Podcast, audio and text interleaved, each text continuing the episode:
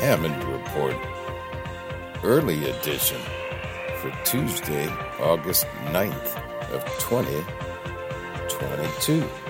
John Hammond here, at the organ and the microphone.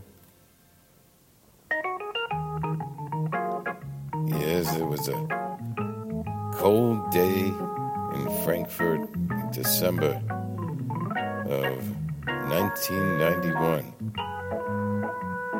when I made this appearance on my friend Beatrix Reif's Hessen Report on the T V in Frankfurt and all around the Hessen area. And I'm going to announce my upcoming gigs and hope everybody's going to have a beautiful day today and a better one tomorrow. Hi, everybody. I'm John Hammond from New York. I'd like to invite everybody down to catch my new band at the world-famous Jazzkeller in Frankfurt this Thursday, December nineteenth, and Saturday, December twenty-eighth. Wir sehen uns.